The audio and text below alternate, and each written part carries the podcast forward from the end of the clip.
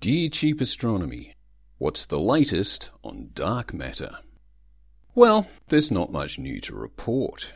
The nature and composition of dark matter remains unknown, but the likelihood that the universe is full of invisible, non interacting, but gravity inducing material remains high.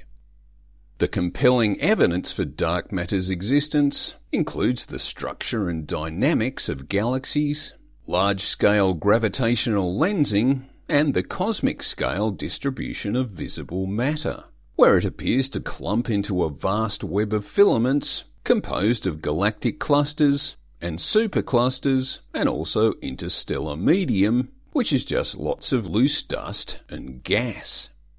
On the bright side, there is a growing view that we've now solved the missing baryon problem which involved a mismatch between the amount of baryonic matter observed from the Big Bang and subsequent nucleosynthesis of hydrogen into helium, as well as traces of beryllium and lithium.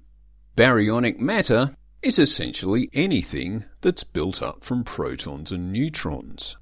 So that includes stars, planets, and even black holes, although the majority of baryonic matter is just hydrogen ions that is, single protons, and also molecular hydrogen, H2, which is two protons stuck together, and there's also some deuterium, which is a proton and a neutron stuck together.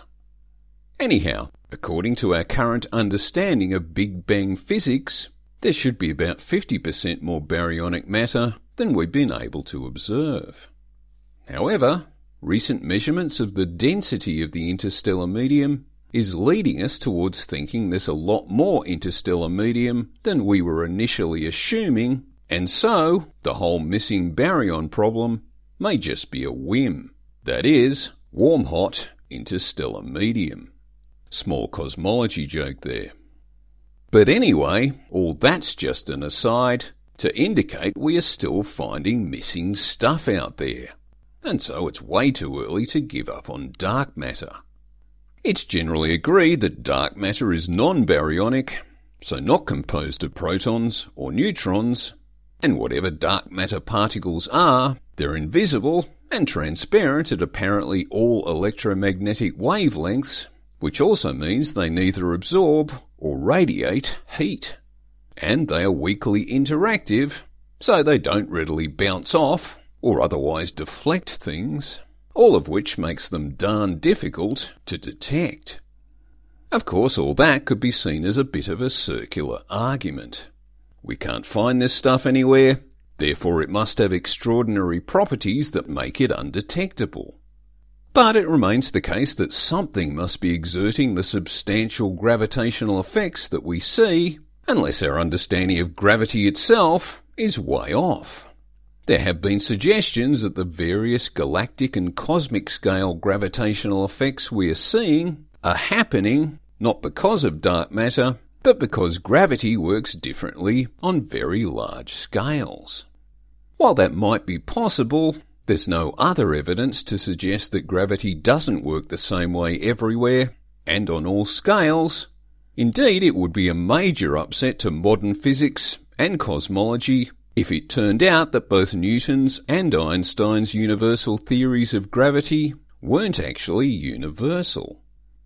And particles that are almost undetectable do exist. Neutrinos almost fit the dark matter frame, being invisible, transparent, and weakly interactive, but they lack enough collective mass to account for the gravitational effects we've described. Also, they seem to zip around, some at close to the speed of light, while dark matter seems to mostly just sit there in clumps. One of the latest hypothetical particle candidates that could be dark matter are axions.